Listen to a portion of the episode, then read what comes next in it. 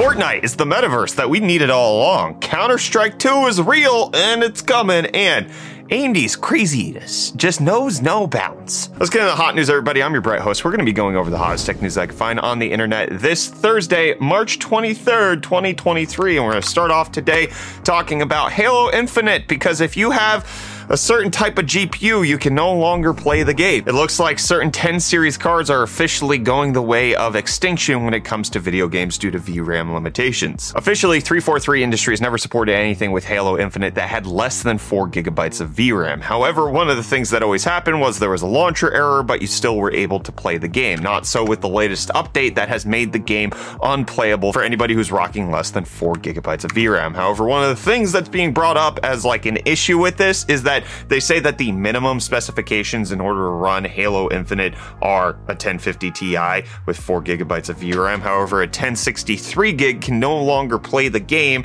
and that is because it has 3 gigabytes of VRAM. So it, even though the core is faster than the 1060, it's not minimum enough. You have to have both of them fused together, and 343 Industries has not said why this is happening because it was always unofficially supported, but with the latest update, it's not quite clear what changed. Are they going to fix it? What's going on? The game hasn't really updated a whole lot where it seems like that would be necessitated in order to make sure that it can run effectively on systems. It seems like it just was updated and it broke a lot of people's hearts. All six people who have a 1063 gig who are still enjoying Halo Infinite. Let me know if this affects you down below in those comments. But the biggest update that's coming in games is the fact that Epic Games had a whole Unreal Day where they kind of went over the state of Unreal Engine. And one of the biggest things that they are implementing is an Unreal editor for Fortnite, which when I first heard of this, I was like, so you could like edit your video game clips? But no, it's a little bit more than that. It allows people who want to develop video games to actually implement anything they want in Unreal Engine 5 and then essentially just bring that over to Fortnite. So you have to have the Unreal editor, which is now available on Epic Games right now, but you also have to have Fortnite and you can merge the two together to create wild worlds that are not actually Fortnite, but are in the Fortnite game, complete with rigging and textures, and you can develop essentially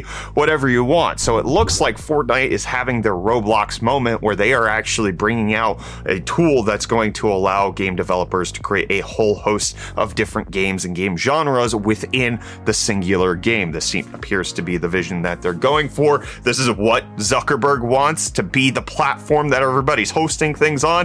Roblox has already gotten away with it. Fortnite, I do think, has all of the momentum and the necessary steps to make this happen, especially with how robust of a tool Unreal Engine is. It's going to be pretty good to see. I'm curious to see how far this is going to go. I think this is a huge update that just probably is going to fly under the radar until people are making millions of dollars a day off of their video games that they uploaded to Fortnite and didn't actually have a full release, which Epic Games wants to make that a bit of a more affordable reality because they're changing their creator economy setup, having a creator economy 2.0 pool, which will give 40% of net revenue back to eligible creators who publish games in Fortnite. So this is different than their 5% revenue share that they had if you bought like things like Fortnite skins in the video game, but now it's going to be a full 40% going to people who have games that are actually in Fortnite, which seems to be a pretty high incentive, could potentially bring a whole lot of people over from different places. I could see a lot of businesses just being built off of the fact that they're a Fortnite game. They're not available on Steam or nowhere else. They're just a Fortnite game, and that's what the kids play, but that's where the money goes. Kyle, are you excited for this? Fortnite, Fortnite. We like Fortnite. Do you want to chug jug with me? Chug Jug. I want to go to Tilted, uh, Fields, and get the tomatoes. It's not the only update that Epic Games had with Unreal Engine. They showed off their 5.2 demo, which demonstrated a few new capabilities it's going to have, such as new foliage and procedural world building that they're going to be implementing. And a lot of the Unreal Engine 5.1, 5.0 demonstrations that they've had have been just kind of deserted, barren wasteland. So this updated one that shows off foliage and a whole bunch of other stuff that's going on does appear to be a new breath of fresh air, as you can imagine. Also, just different ways that it can interact with textures. As you can see, this Rivian car has a nice opal shiny design underneath because of the way it handles new things. In case you're interested in developing with Unreal Engine 5.2, you check out the link in the video description and it'll give you more details. And hopefully Reece has some details on UFD deals for us. Yo, welcome back to UFD Deals, bringing the hottest tech deals out on the internet. I'm Reece. These are deals. Let's get into it. Starting off with the Cooler Master MM720. This lightweight honeycomb gaming mouse is going for only $18.99, which is $34 off or 64% off. And then secondly, we have the HP X27Q. This 27-inch 1440p 165Hz IPS display features FreeSync and HDR 400. It's going for only $209.99, which is $90 off or 30% off. And those are the deals for today. You can find these and more linked in the video description down below. But until next time, I'm hand you off back to Brad for the rest of your hot news. Cheers. Thank you, friend. But you know what's a better deal than whatever you said, regardless of how good of a deal it is? Free. Free's always good, and that's exactly what's happening with Counter Strike 2 because it is official, it is real, and it wasn't just rumors with Valve announcing Counter Strike 2 will be coming out this summer. They're currently trying to do some beta testing with people who have played the game for quite some many hours, and they talked about a few things that they're going to be implementing with regards to Counter Strike 2. There's going to be a threefold strategy in terms of touchstone, which means they're not going to touch anything, just kind of give it a few upgrades here and there in terms of lighting and readability. In specific maps, upgrades going to mean that they're going to take advantage of the Source 2's enhanced lighting pipeline to create new situations in that. And then lastly, they're going to overhaul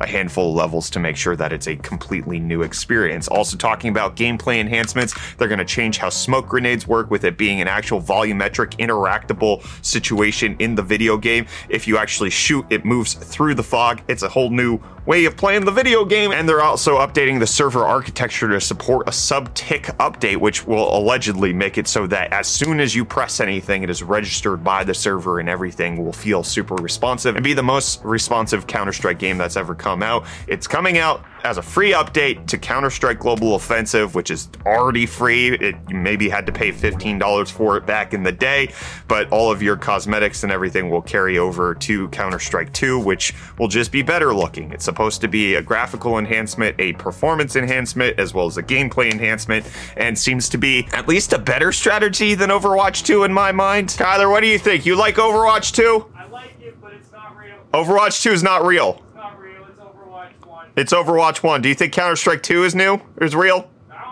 Okay. Counter Strike's not the only thing getting an update. Nreal announcing that their Air glasses, which we've had as a sponsor here on UFD Tech at some places, is actually getting a unique upgrade for Windows because they've been found that they are used on Windows PCs quite a bit, especially if you have the HDMI adapter that allows you to plug directly into the glasses. It does work on Windows in that way, but they are going to be rolling out the Nebula app for Windows, which will allow you to have more augmented reality interactability. Whereas currently, if you plug it into an HDMI device, there's no degrees of freedom. It doesn't track your head. It's basically just a giant projector screen on your glasses, which is fun, which is good. I like that. But this will make it so that it can track your head movements. You can't lean in or out or moving through space, but it will have other tracking. And additionally, it's going to have 21 by 9 support to make it so that you have an ultra wide wraparound while you're in this augmented reality space. It's a nice update to something that I think a lot of people are enjoying. Let me know if you like that down below in the comments.